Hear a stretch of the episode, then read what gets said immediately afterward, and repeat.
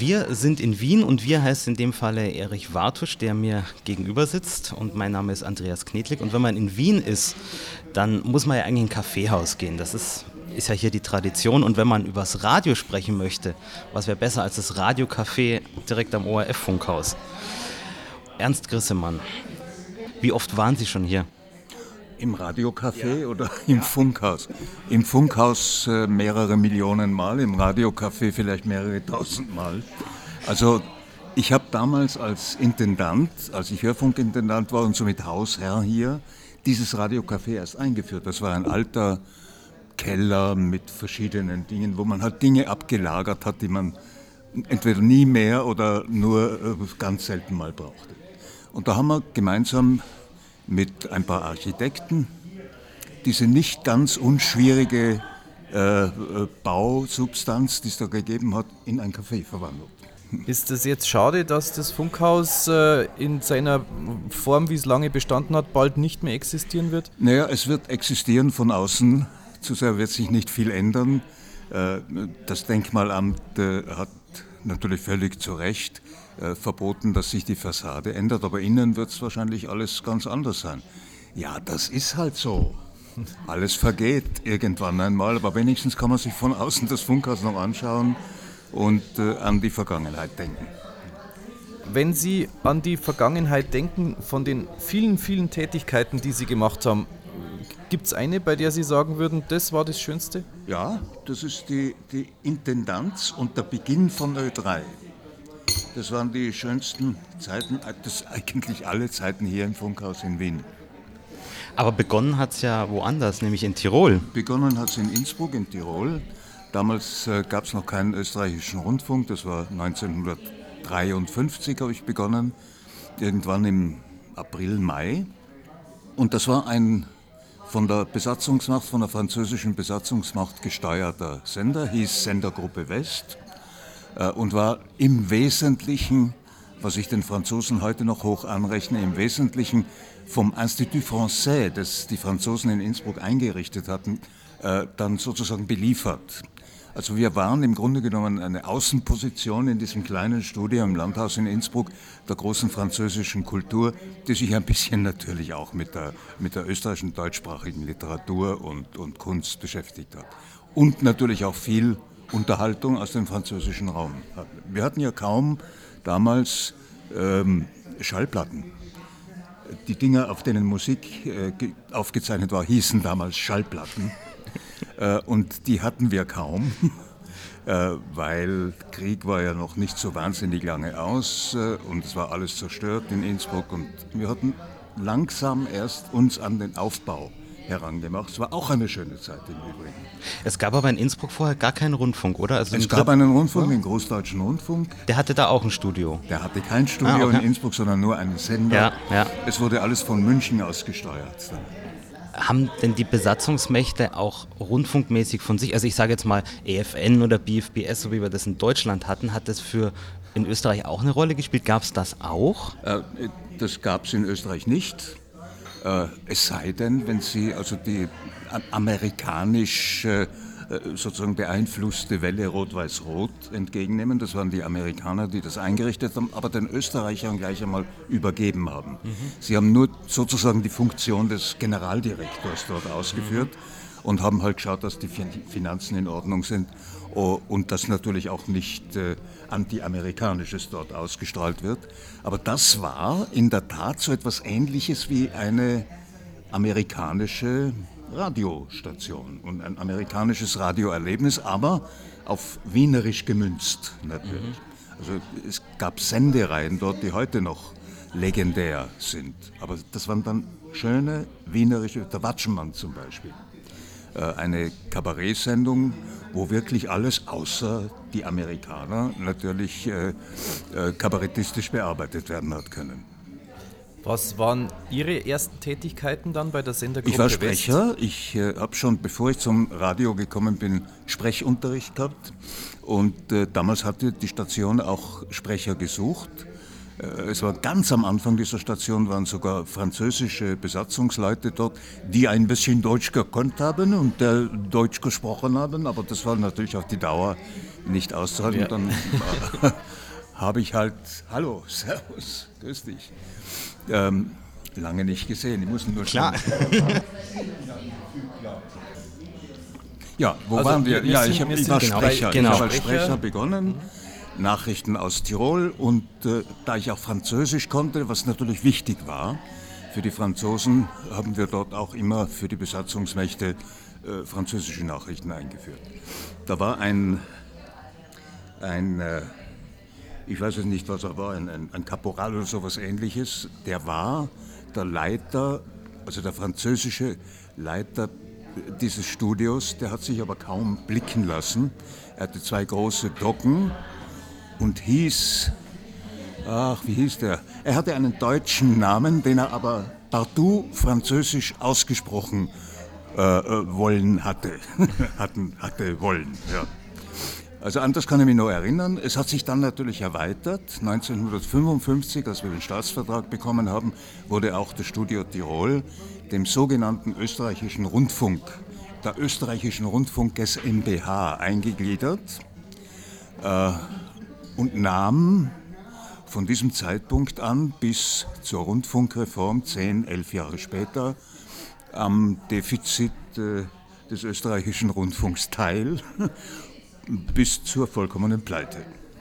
Und dann kam die Rundfunkreform, die Gerd Bacher eingeleitet hat, äh, ein Journalist, der, der sich beworben hat um den Generalintendanten, nachdem die freie Presse sozusagen in Österreich über 900.000 Unterschriften unter das Radio, äh, unter das Rundfunk-Volksbegehren bekommen hatte und unter dem Kanzler Klaus ein vollkommen neues Rundfunkverständnis und Rundfunkgesetz natürlich in Österreich gemacht hat. Darf, darf ich da kurz einhaken? Ja. Diese Zeit vor diesem ja. ähm, ähm, Gesetz, welche Form war das? War das eine, eine private Form oder wie muss man sich das vorstellen? Das ist eine gute Frage, weil es wusste in Österreich niemand so genau. Es war eine für damalige Zeit typisch österreichische Geschichte. Wir verdienen zwar nichts, äh, wir hauen nur viel Geld raus, wir machen nur einen Haufen Schulden, aber wir reden nicht drüber. Äh, sondern wir machen halt einfach weiter. Und es wurde einfach weitergemacht. Und erst als die Rundfunkreform, das neue Rundfunkgesetz da war und der ORF geboren war, Erst dann konnten sich die Finanzleute dahinter machen, zu schauen, bitteschön, wie schaut es überhaupt aus mit dem, mit dem Geld, das die sogenannte österreichische Rundfunk GmbH hatte und sind draufgekommen, Millionen Schulden, ganz genau wussten sie es auch nicht. Und da wurde einfach ein Schnitt gemacht und ganz neu begonnen. Die Radiogebühren, die damals zwei Schilling betrugen, wurden von einem Tag auf den anderen auf 20 Schilling angehoben, was ja auch noch nicht viel war damals. Äh, und langsam wurde auch das Fernsehen aufgebaut. Und endlich konnten wir also sozusagen positiv bilanzieren und hatten auch vor allem im Radio, mit dem ich ja in erster Linie beschäftigt war, äh, eine völlig neue Struktur, die auch eine totale Zustimmung der Hörerschaft herbeigeführt hat. Ö3 war etwas, was für Österreich so neu war, dass zunächst einmal die etwas älteren glaubten, dagegen opponieren zu müssen, aber dann draufgekommen sind, hoppla, das ist ein Programm, das mir auch gefällt, also kann ich nicht so wahnsinnig dagegen sein. Also es war wirklich eine unglaubliche Aufbruchstimmung damals. Das war 1967. In den Jahren vorher, also Sie haben als Sprecher begonnen, ja. aber es sind ja dann noch äh, andere Sachen dazugekommen. Ja. Was haben Sie da alles gemacht? Naja, es war ein kleines Landesstudio da in Innsbruck und äh, ich war Sprecher zuerst, dann war ich der Chefsprecher dort, ich weiß nicht, sechs oder sieben Sprecher gab es. Dann habe ich Unterhaltungssendungen gemacht und als dann der Unterhaltungschef in Pension ging, bin ich Unterhaltungschef geworden. Also eine normale, äh, sozusagen sich selbst äh, ständig erneuernde äh, Karrieretreppe nach oben. Und ich hatte natürlich eine, eine Reihe von Sendungen in Innsbruck zu verantworten, die der neue Generalintendant hörte, als er kam. Er ist durch die Bundesländer gereist und hat Radio gehört, was selten einer sonst getan hätte. Und er hat eine Sendung von mir gehört, hat angerufen und hat gesagt, er möchte diesen Menschen in Wien haben für die Bewältigung der neuen Rundfunkstrukturen. Und da bin ich nach Wien, nach Wien gekommen. Hier hieß im Übrigen damals der amtierende äh, Radiodirektor hieß Übelhöher was ein bezeichnender Name für einen Radiodirektor ist. Und er wohnte auch da gleich um die Ecke in der Taubstummengasse. Und das war sehr bezeichnend eigentlich für den Zustand, den damals, in dem damals das, äh, das österreichische Radio war. Aber dann haben wir gleich aufgeräumt und haben wirklich ein, wie ich glaube, gutes und von den Hörern auch bis heute akzeptiertes Radio.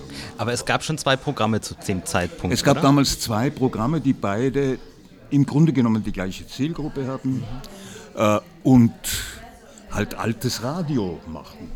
Sie hören nun einen Vortrag von Universitätsprofessor Dr. Baldwin äh, Suppenkasper über das und jenes und dann las der auch noch selber einen schönen guten Tag, meine Damen und Herren. So ging also das Programm. Und was war das für eine Sendung, mit der Sie sozusagen entdeckt worden das sind? Das war Ö3.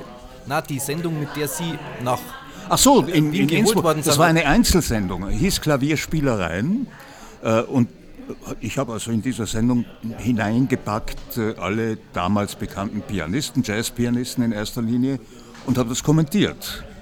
Und die Sendung ausgerechnet hörte der neue Generalintendant in seinem Hotel. Es war eine Abendsendung und hat sich gedacht, ja, der, der diese Sendung zu verantworten hat und der sie macht, den hätte ich gerne in Wien.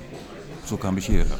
Was hatten Sie sonst noch für Formate sich überlegt als Unterhaltungschef damals? Ach, was halt in so einem kleinen, in so einem kleinen Landesstudio anfällt. Äh, äh, Blasmusiksendungen, äh, ländliche und für die Tiroler wichtige Brauchtumssendungen, gelegentlich ein bisschen hinein in, in, in, das, in den Jazzbereich, was die Musik betrifft. Das haben die Tiroler aber nicht so wahnsinnig gern gehabt, nur eine kleine, sozusagen eine klein, ein kleiner Teil der Bevölkerung.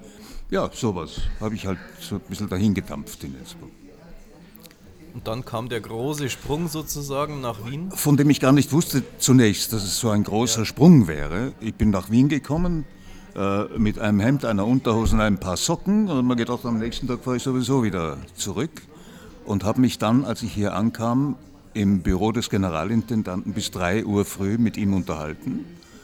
Und da hat er mir um 3 Uhr früh gesagt, also Sie bleiben jetzt hier und äh, Sie suchen sich Leute zusammen, mit denen Sie ein Unterhaltungsprogramm großstädtischer Art, das in die heutige Zeit passt, machen.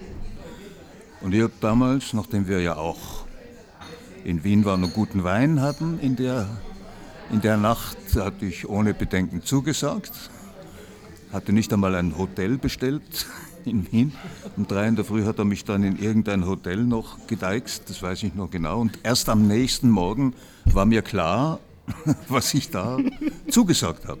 Aber es war die beste Zusage meines Lebens. So, jetzt ist man da in einer neuen Position, alles neu und soll auch noch ein neues Programm machen. Wie fängt man da an? Das ist eine gute Frage, das habe ich mir auch gestellt. Wie fange ich jetzt verdammt nochmal an und vor allem, wo fange ich an? Äh, und habe mir, ich kannte ja auch niemanden hier, aber ich kannte ein paar Sendungen, die hier in Wien gemacht wurden, kannte die Namen der Macher, die mir gefallen und dachte mir, so einen oder den oder die möchte ich gerne bei mir im, in meinem Programm haben habe relativ mühevoll äh, Verbindung aufgenommen zu diesen Leuten und so haben wir langsam unser Programm erstellt. Ich habe begonnen hier mit vielleicht so über den Daumen zehn Leuten, äh, aber da waren alle Sekretärinnen schon mit dabei, die die Schreibarbeiten erledigen mussten und da, waren, da war auch zum Beispiel ein, ein äh, junger Mann, den ich paar Jahre vorher kennenlernte und der im Grunde genommen nichts anderes als Bürodiener war, aber unglaublich fix. Den hatte ich kennengelernt und dachte, ich brauche so einen. Die haben uns nämlich hier im Funkhaus in den Dachboden gesetzt und haben dort einfach nur Sperrholzwände gesessen. Das waren unsere Büros im Dachboden. Die Fenster waren nur mit schweren Hebeln zu öffnen, waren ganz oben und entweder alle oder kein Fenster war zu öffnen. Und da haben wir gedacht, brauche ich jemanden, der Glühbirnen auswechseln kann oder der eine Wand verstellen kann. Und hatte diesen kleinen geholt, der hieß Wrz. Eigentlich hieß er Fritz. VRC, er war Tscheche, František Frtz.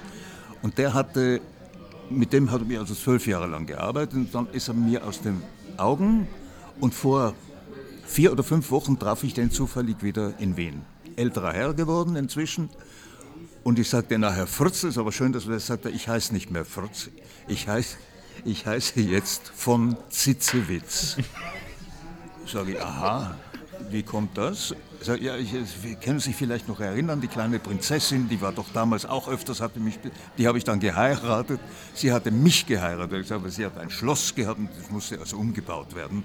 War ich sehr, ich heiße jetzt von Zitzewitz, sage Frantischek von Zitz, nein, ich heiße auch nicht mehr Frantischek. Sage, wie, wie, heißen Sie, wie heißen Sie? Ich heiße jetzt Thor. Sage, das ist ein außergewöhnlicher Vorname hier. Thor, ja, meine Frau war der Meinung, ich müsste Thor heißen. Von, von Zitzewitz muss ich heißen, weil sie nicht Fritz heißen wollte. Und er hieß also jetzt Thor von Zitzewitz. Ich habe mit ihm einen Wein getrunken. Wir haben uns verabschiedet. Ich habe gesagt, also auf Wiederschauen, Herr, äh, wie war der Name? Ich sagte, das macht nichts. Nennen Sie mich einfach Baron und ist weg. Also das war wirklich der Kleine, der mir so unglaublich geholfen hat, da oben im Dachboden, die wichtigen Dinge, die sonst zu kurz kommen und die einen dann irgendwann auf den Kopf fallen, zu regeln. Und dann natürlich eine Reihe von Moderatoren und einer Sendungsgestalter. Gerhard Bronner zum Beispiel hat gleich zugesagt. Wir sind Freunde geworden. Walter Richard Langer hat für den Jazz gesorgt und, und, und. Also es gab sehr viele dann im Laufe der Zeit. Wenn man sich so das Programmschema vom ersten Tag anschaut, ich habe das gestern mal so überflogen, ich glaube Programmbeginn war 8 Uhr, das Programm war aber wahrscheinlich nur am ersten Tag so, oder? Nein, nein, nein? Programmbeginn war genau um 8.11 Uhr. Denn von äh, 5 Uhr früh bis 8.11 Uhr übernahm damals noch dritte, das dritte Programm, Ö3, Ö2, also Ö-Regional hieß das. Das war halt einfach so. Äh, und uns war vorgegeben. Und erst um 8.11 Uhr konnten wir also mit dem Programm Ö3 beginnen, hatten dann von 9 bis 11 zwei Stunden E-Musik in diesem Programm. Musste sein, weil das Programm noch nicht Stereo war, mit Ausnahme dieser zwei Stunden von 9 bis 11 und nachmittags noch einmal von 16 bis 18 Uhr. Da konnten wir Stereo senden und da haben wir E-Musik gesendet. Und Sendeschluss war dann, glaube ich, so irgendwo zwischen 11 und 12 Uhr abends. Mhm. Und das haben wir dann langsam ausgeweitet, bis wir endlich, ich glaube zehn Jahre später, erst acht bis zehn Jahre später, in den 24-Stunden-Rhythmus. Wann kam denn der legendäre Ö3-Wecker? Äh, das war am 1. Oktober 1968, also ein Jahr mhm. nach, nach der Gründung haben wir dann endlich diese Zusammenschaltung von Ö-Regional und Ö3 wegbekommen und haben dann von 5 bis 8 Uhr in der Früh den Ö3-Wecker gehabt. Hatten Sie damit gerechnet, dass das so einen durchschlagenden Erfolg gibt, dieses Programm? Nein, nicht wirklich. Also wir haben im Grunde genommen, damals gab es auch noch keine äh, äh, Hörerzahlenausweise oder sowas. Es gab keine, keine Hörerforschung.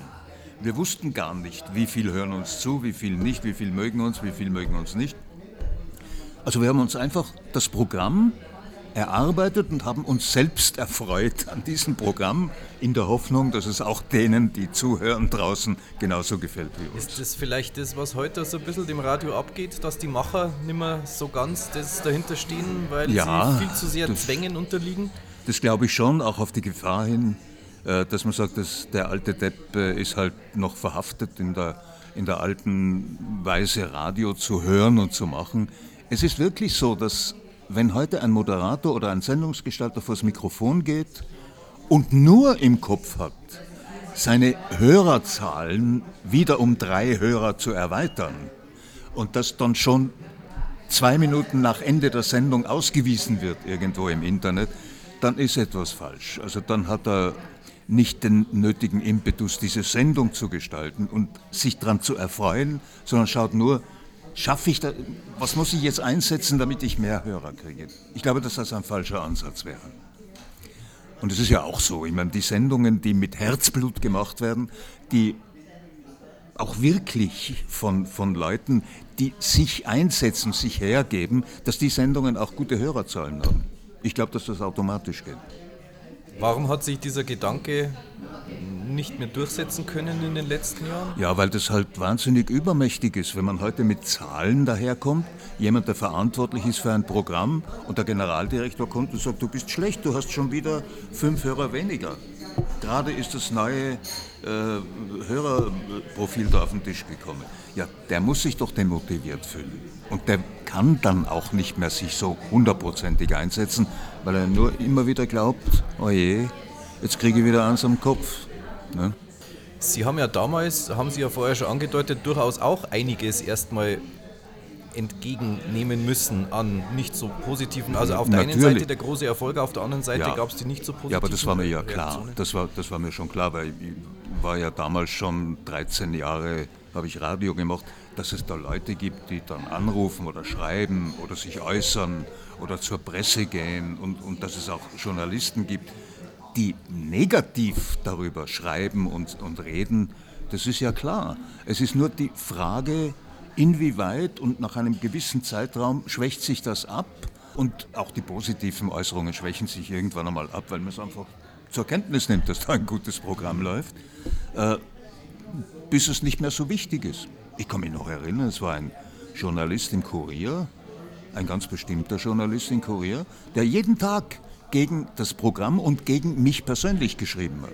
Kann mich noch erinnern, habe ich noch zu Hause einen Artikel auf der ersten Seite des Kurier mit dem Titel Westbahnhof. Und da ist gestanden drei Viertel des Artikels, wie schön der Westbahnhof ist und wie toll die Umgebung und wie wunderbar äh, dort äh, die österreichischen Bundesbahnen herrschen. Und im letzten Satz schreibt er, lieber Herr Grissemann, von diesem Bahnhof gehen täglich viele Züge nach Innsbruck, nutzen Sie es.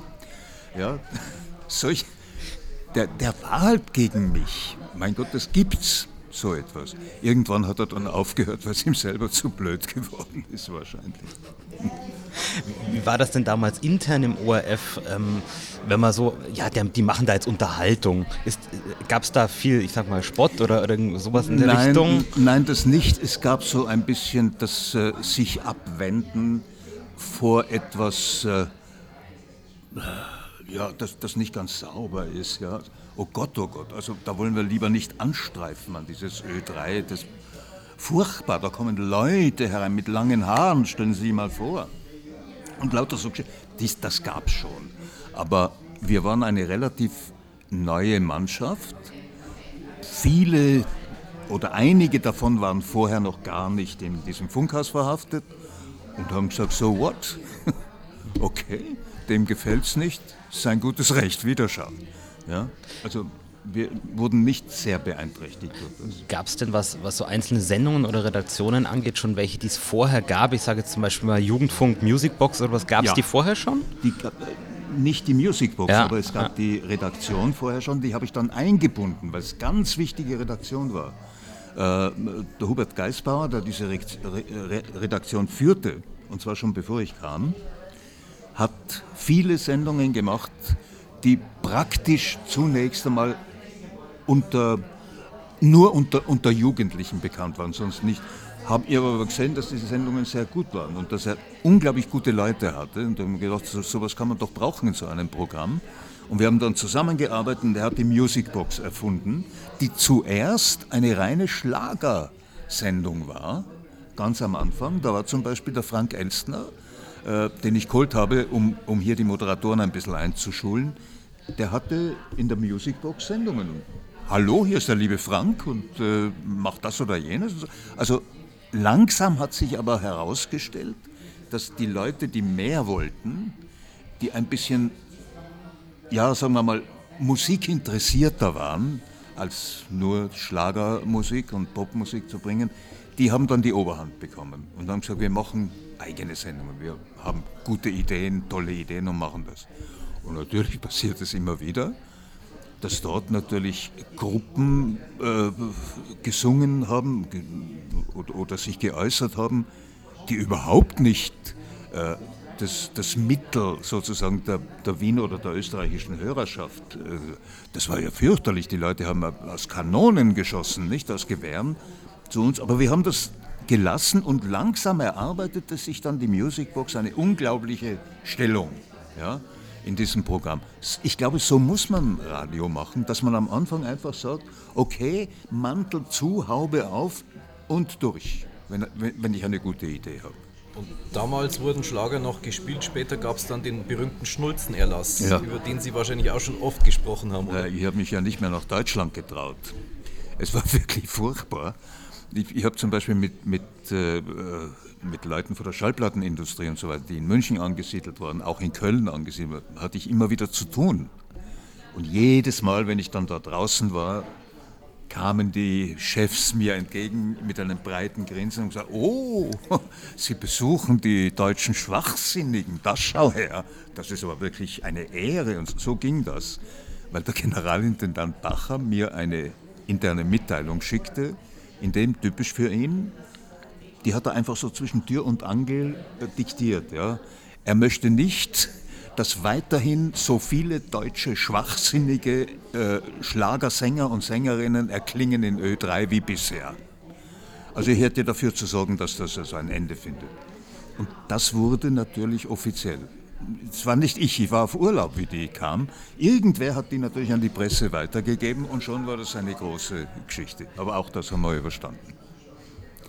Ah ja, noch etwas. Der, der Dieter Thomas Heck, den ich eingebunden hatte damals. Der hat einmal im Monat bei uns eine Sendung gemacht sogar. Äh, der war ja immer für den deutschen Schlager da. Also er hat sich gekümmert um den deutschen Schlager.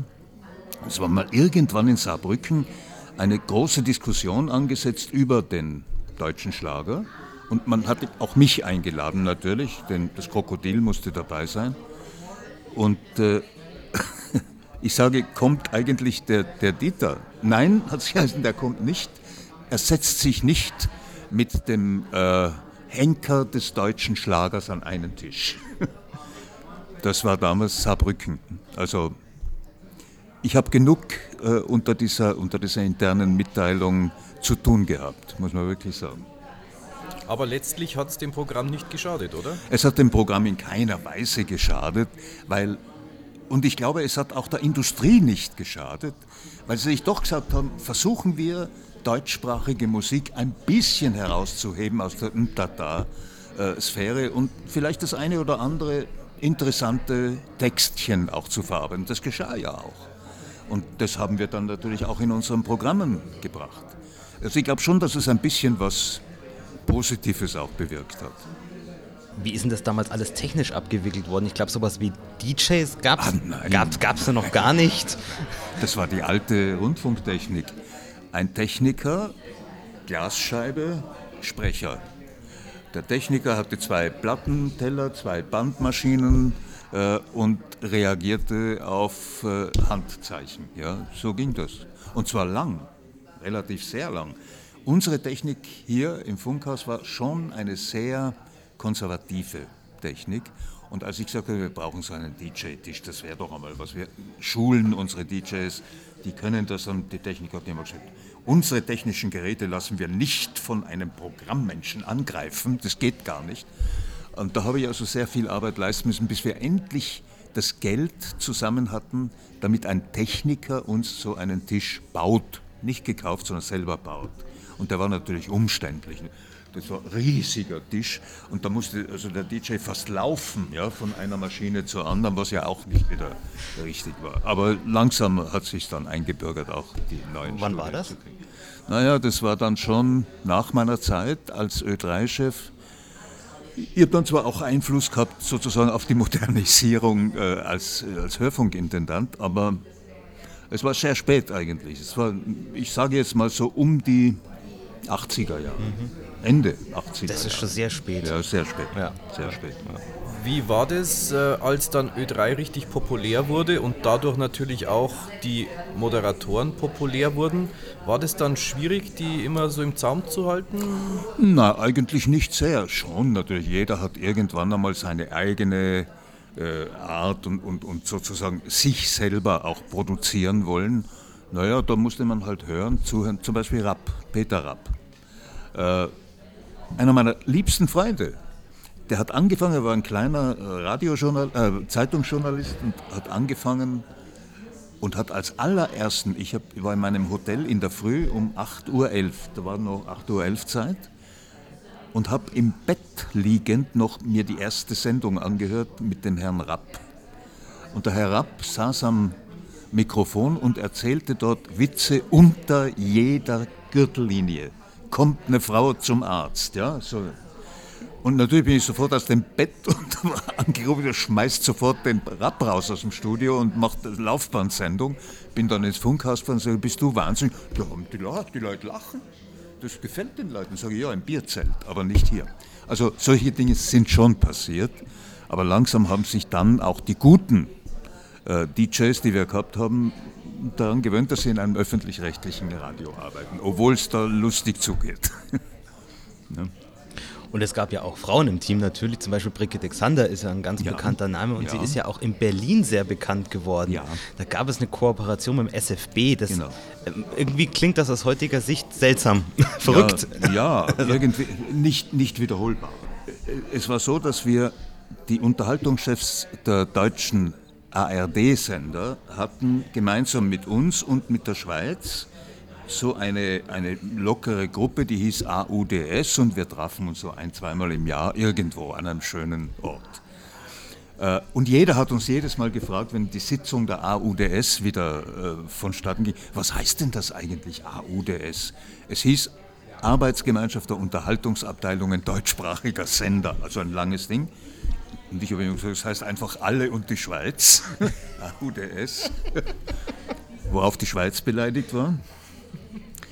Aber der damalige, der damalige Programmdirektor des SFB, der auch mit dabei war einmal, hat gesagt, wir haben die Funkausstellung in Berlin 1973 und da wäre es doch toll, wenn wir irgendeine Zusammenarbeit mit Ö3 machen würden. Habe ich gesagt, ja, jederzeit, alles möglich. Und im Laufe der Zeit und vieler Sitzungen, die wir gemacht haben, sind wir draufgekommen, dass es eigentlich möglich wäre. Die haben eine Frequenz in Berlin die frei wäre, SFP3. Und da machen wir einen ganzen Tag lang Ö3. Allerdings mit sehr starkem Berlin-Bezug, klarerweise. Und da sind wir halt, ich weiß nicht, sieben, acht Mann hoch und Frau hoch nach Berlin und haben dort Ö3 gespielt einen ganzen Tag lang. Daraus entwickelte sich dann der Ö3-Wecker über viele Jahre hinweg am Sonntag über den SFB. Also da war Österreich und SF und Berlin. Ja? äh, drin. Das war die Xander. Die Xander hat einen richtigen Star-Status erreicht in, in, in, Berlin.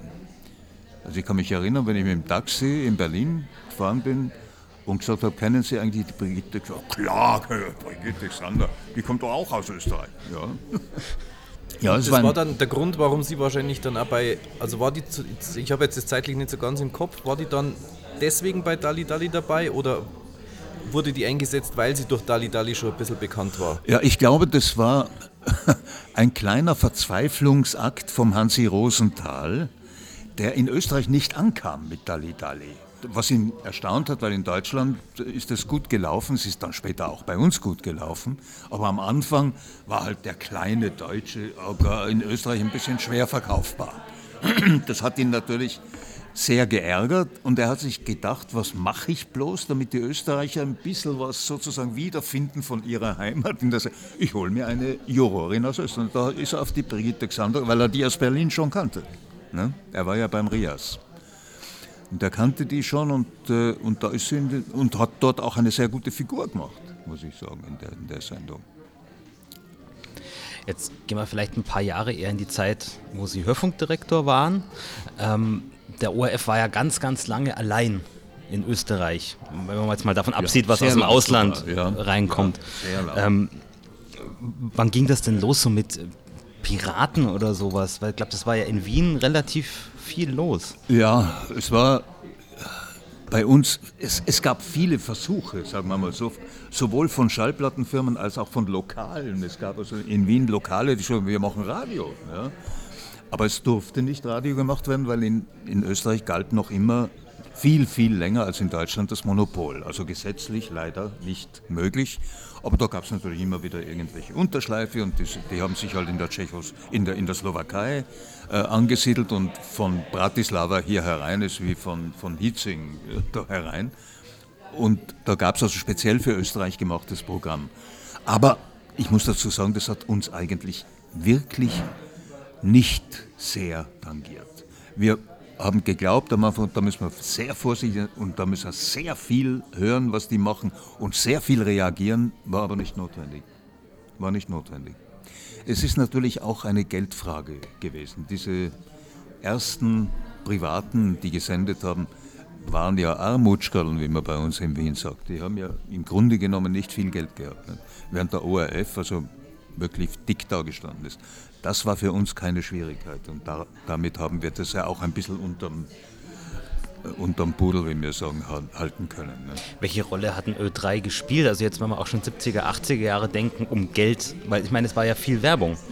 Das, das einzige Radioprogramm mit, mit, äh, mit Werbung, äh, die, die auch, es war eigentlich jenes Programm, das 90 Prozent der Radiowerbung eingespielt hat. Ö-Regional hat 10 Prozent eingespielt. Ja.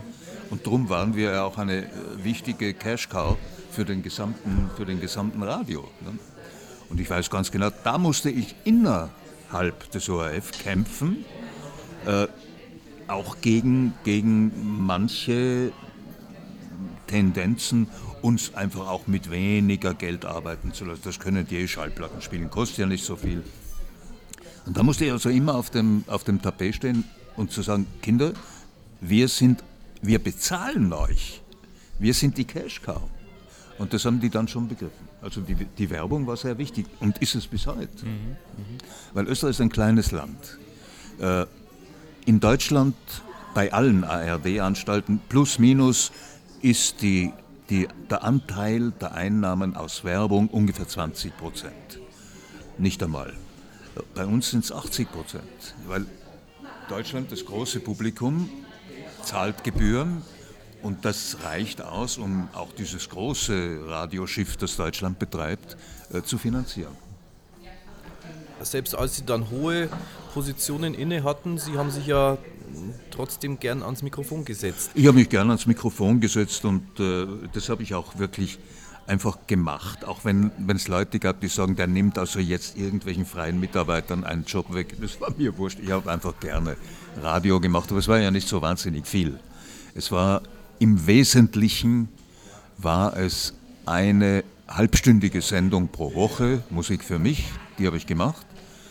Äh, und äh, was war es? Ja, also das Neujahrskonzert fürs Fernsehen moderiert und äh, Eurovisionskontest für, für Österreich, den ich immer für einen entsetzlichen Fernsehausrutscher hielt bis heute. Äh, der Warum Terry Wogan, der, der BBC-Kommentator, den ich natürlich kennenlernte dort, der hat einmal gesagt, it's a freak show. Really, it's a freak show, Ernst. you must know that. Und so stimmt es ja auch. Es ist eine Freakshow. Wie viele wirkliche wirklich in den Gehirnen und auch in den Herzen der Zuhörer und Zuschauer, wie viele Lieder von äh, 1956 bis heute präsentierten äh, äh, Song Contests sind denn im Gedächtnis geblieben. Außer äh, äh Abba mit, mit, mit ihrem Lied und vielleicht drei, vier weitere. Mehr nicht. Das ist eine magere Ausbeute für die Kosten, die das Ding verursacht. Aber warum haben Sie es gemacht, wenn Sie es so furchtbar weil fanden? Ich, weil ich wahnsinnig gerne erstens mit äh, lieben, mit wirklich tollen Kollegen zusammenkomme. Eine volle Woche mit denen zusammen war immer ein auch zum Teil äh, alkoholisch bedingtes äh, äh, herrliches Fest.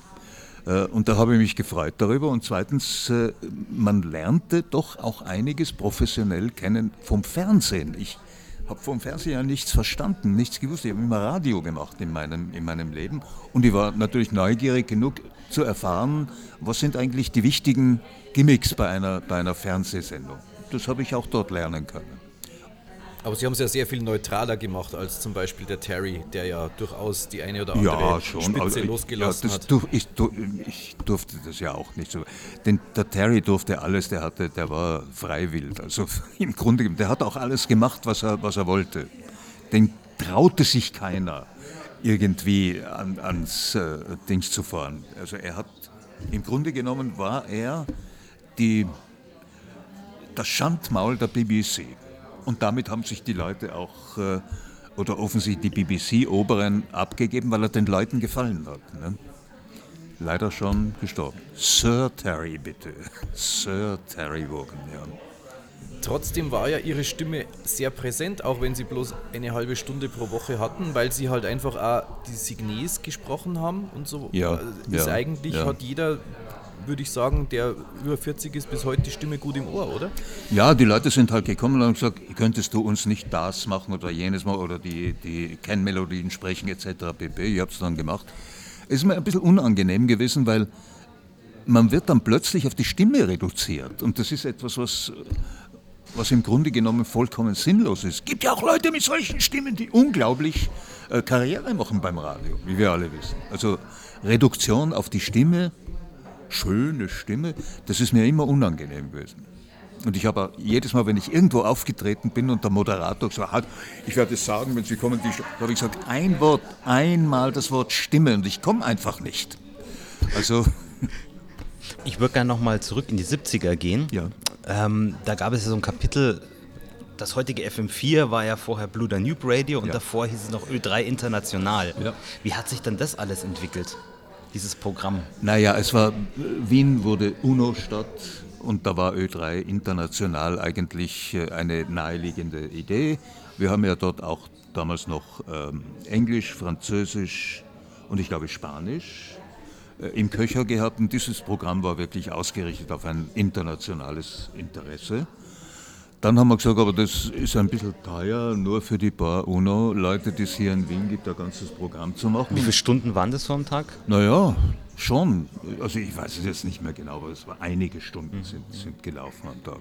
Also mindestens zehn, würde ich mal sagen. Und dann haben wir also ein Vollprogramm daraus gemacht, das Blue Danube Radio, sozusagen in in Memoriam Blue Danube Network, das es ja in Wien gegeben hat von den Engländern, die hier gelebt haben und das sehr beliebt war damals in Wien. Konnte ich nicht äh, nachvollziehen, weil ich nicht in Wien gelebt habe. Die Wiener haben über BDN immer gut gesprochen. Und dann haben wir gesagt, machen wir doch sowas ähnliches in deutscher Sprache. Blue Danube Radio. Ja, und dann war Blue Danube Radio irgendwann einmal auch zu altbacken wahrscheinlich. Da war ich dann schon nicht mehr dafür verantwortlich und dann wurde daraus das jetzige FM4, das eine durchaus genaue Position hat auf der, auf der Leiste der, des Musikangebots, allerdings eine kleine Position. Das sind, glaube ich, drei, vier Prozent. Aber war das damals, Blue Danube Radio und Ö3 waren das dann schon getrennte Redaktionen? Das hat sich dann eigens entwickelt? Das waren immer getrennte Redaktionen. Die haben also miteinander gar nichts zu tun gehabt. Ich kann mich noch erinnern, es war sogar, sogar so weit gegangen, dass man sagt, nein, nein, der hat mit Ö3 nichts zu tun, der ist Blue O'Grady. 1990 war es, glaube ich, da sind Sie dann wieder zurück nach Innsbruck. Ja. Wie kam denn das? Ja, ich, ich war dreimal hintereinander gewählter Hörfunkintendant. Und irgendwann muss man ja auch einmal sagen, drei das sind 13 Jahre war ich da. Und natürlich gab es auch immer wieder Leute, vor allem den, den äh, damaligen Generalintendanten, die gesagt haben, du überleg da irgendwas anderes, du wirst ja nicht in Pension gehen. Dann habe ich gesagt, nein, das nicht, aber ich kann mir vorstellen, freier Mitarbeiter beim ORF zu werden. Und das ist auch ganz schön. Und dann kam Bacher wieder zum dritten oder vierten, zum vierten Mal. Kam Bacher, rief mich an und sagte, ich will, dass du, wenn du weggehst, weiter beim ORF bleibst, aber in Innsbruck, in Tirol, woher du ja kommst, letzten Endes, äh, Landeschef wirst, Landesdirektor wirst. Aber ich sagte, nein, das mache ich nicht. Ich möchte gerne freier Gestalter werden, da kann ich überall was machen und das macht mir mehr Spaß. Und er beharrte aber darauf, weil er natürlich die Zustimmung des dortigen Landeshauptmanns, das ist Ministerpräsident, hatte, mich zu holen. Bei irgendwelchen anderen hätte er womöglich Schwierigkeiten gehabt mit dem Landeshauptmann. Aber er hat natürlich schon auch gewusst, warum. Und irgendwann einmal hat, ich habe immer beharrlich Nein gesagt, hat er mich eingeladen zum Abendessen und ich wusste, er wird mich wieder beknien und ich habe das teuerste Lokal von Wien ausgesucht. Und dort, äh, wenn er, wenn er mich schon überredet, dann soll er viel dafür bezahlen. Und die Rechnung, wir haben auch noch drei Flaschen Champagner getrunken, wir waren total, die Rechnung hat, glaube ich, über 20.000 Schilling ausgemacht. Jedenfalls sehr viel. Und da hatte er dann mein Jahr und ich bin dann nach Innsbruck gegangen und war vier Jahre lang dort. Ja, es war eine neue Herausforderung, ja. weil man sah einen, einen, einen, kleinen, gut funktionierenden Betrieb, der allerdings eine ganz, ganz zielgerichtete, ein ganz, ganz genau gerichtetes Ziel hatte, nämlich die Bevölkerung Tirols. Und das sind 400.000 oder 500.000 Leute. Äh, und da muss man sich natürlich einarbeiten zunächst einmal, weil ich war schon so lange weg von Tirol und kannte auch niemanden mehr dort. Aber es war eine neue Herausforderung. Und äh, ich bin dann wieder zurückgekommen. Das Programm hat mich ganz offen gesagt nicht so wahnsinnig interessiert, das dort gemacht wurde. Also volkstümliche Musik war ja ganz groß geschrieben und so. Aber ich habe angenehme vier Jahre in einem wirklich schönen Land verleben können, wo man Skifahren kann, Ende nie, wo man äh, Bergsteigen kann, wo man alles Mögliche machen kann. Also mitten, ich habe mich wie ein toller Tourist, der nichts bezahlen muss, gefühlt dort. Das war wunderschön. Österreich Regional war ja Anfang der 90er noch, ähm, ich glaube, viel zentrales Programm. Oder zwar produziert von Landesstudios, wie war ja. das damals aufgebaut? Es war, es war von den Landesstudios produziert ja. und es gab sogenannte Ringsendungen, wo ein Landesstudio dann für mhm. alle Sendungen gemacht hat. Das wurde aber immer weniger, weil natürlich jedes der Landesstudios ihre eigenen Sendungen machen wollten und so viel wie möglich machen wollten, weil dann kriegten sie auch so viel wie möglich Geld dafür. Und das hat sich dann irgendwie zerbröselt. Es gab dann, nachdem ich dort weg, auch wie ich schon gekommen bin, gab es nicht mehr so viele Ringsendungen. Autofahrer unterwegs? Ja, das hat es noch gegeben, aber das war, das war dann, wie ich weggegangen bin, auch schon weg. Also Autofahrer unterwegs war, glaube ich, eh die einzige Ringsendung, wenn ich mich jetzt erinnere, damals. Da sind ja viele Landesstudios dann einfach ausgestiegen und am Ende war es, glaube ich, bloß nur Wien ja, und Niederösterreich. Das war zwar so. verboten ja.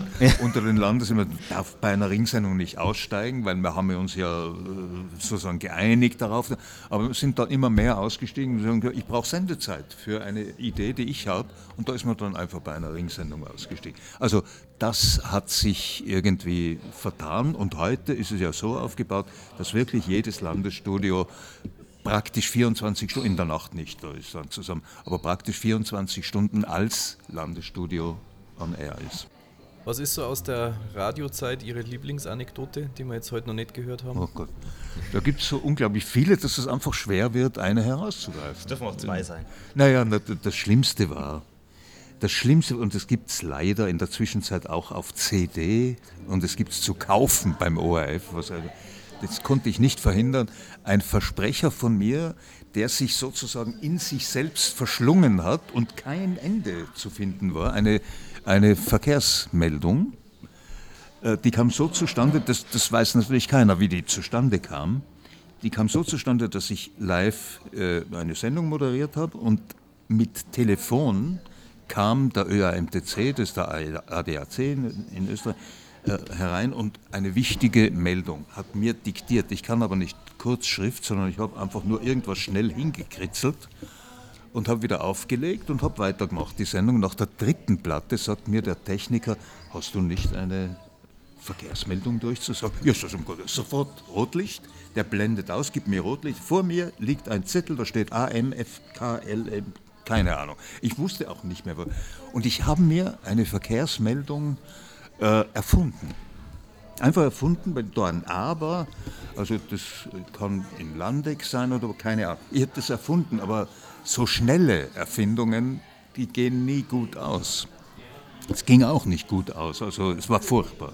Ich habe mit, mit einem Satz begonnen, habe aus dem Satz nicht mehr herausgefunden, weil ich darüber nachgedacht habe, was wird der nächste Satz sein? Was sage ich denn da? Und auch so, wie heißt die Autobahn von bis? Ist das die A1 oder ist das die A2? Also grauenvolle Minuten für mich und natürlich einen grauenvollen. De Irgendwann einmal hat der Techniker netterweise mich ausgeblendet und Musik draufgespielt. Und dann hat mich ein Kollege angerufen und gesagt: Du, ich muss dir wirklich gratulieren. Ich hätte schon nach zwei Minuten aufgegeben. und das gibt es heute noch leider. Das ist der, der Versprecher wenn ich wo bin, eingeladen, kann es vorkommen, dass zu später Stunde dann einer sagt, ich habe zufällig hier, darf ich das den Gästen vorstellen? Dann gehe ich meistens. ähm, wenn Sie einen Blick auf die heutige Radiolandschaft werfen, was hören Sie? Hören Sie überhaupt Radio? Ja, ich, hör, ich bin ein Ö1-Hörer geworden. Mhm. Und ich denke, dass alles das, was wir mit Ö1 begonnen haben, in vielen Diskussionen und, und vielen Ideen und verworfen haben und wieder aufgenommen haben, dass das sehr gut verarbeitet worden ist. Auch dann von meinen Nachfolgern. Die haben ein fantastisches Programm daraus gemacht. Und es gibt im gesamten deutschen Sprachraum kein einziges Kulturprogramm, das so viele Zuhörer in der Großstadt hat, und für solche Leute machen wir es ja in erster, wie, wie in Wien. Ö1 hat 12 Prozent in Wien. Also ich habe das mal mit NDR 3 in, in, Hamburg mir angeschaut, die haben nach wie vor in Hamburg, auch in, in, in dieser großen Stadt 2 Prozent, nicht mehr. Machen ein gutes Programm, muss ich dazu sagen. Aber es ist offensichtlich, haben wir da mit Ö1 einen bestimmten Nerv von mehr Leuten getroffen, als wir geglaubt haben, dass sie interessiert sind an einem solchen Programm. Also Ö1 in erster Linie. Ist auch ein hervorragendes Programm, in dem alle großen Informationssendungen untergebracht sind, die mich interessieren. Ich mag diese Kurznachrichten, die drei Minuten eigentlich nicht, weil ich möchte erfahren, wie sind die Hintergründe. Und das kann man natürlich nur in etwas längeren Nachrichtensendungen kriegen. Das ist mein Radio. Wie sehen Sie den Umzug vom Ö1 auf den Königelberg zum Fernsehen und diesen ganzen redaktionellen Umbau, der dahinter steht, auch? Wie sehen Sie das? Es ist Gott sei Dank nicht mehr mein Bier, ja. muss ich dazu sagen, weil äh, ich, ich halte es einfach für wirklich einen ganz großen selbst zugefügten Nachteil, wenn man mit Radio, das ja in erster Linie ein Live-Medium ist, in vielerlei Hinsicht, aus der Mitte der Stadt hinausgeht, zwölf Kilometer an den Rand der Stadt. Das kann nicht gut gehen, meiner Meinung nach.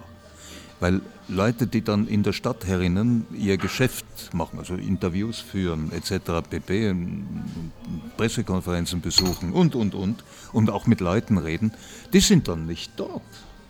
Äh, und man braucht, wenn, wenn äh, ein, ein starker Verkehrstag ist, braucht man dreiviertel Stunde, bis man aus dem Inneren der Stadt da oben ist. Das halte ich für einen selbst zugefügten Nachteil, der nicht so leicht zu, zu äh, überwinden ist. Vielen Dank für das Gespräch. Bitte, gerne geschehen.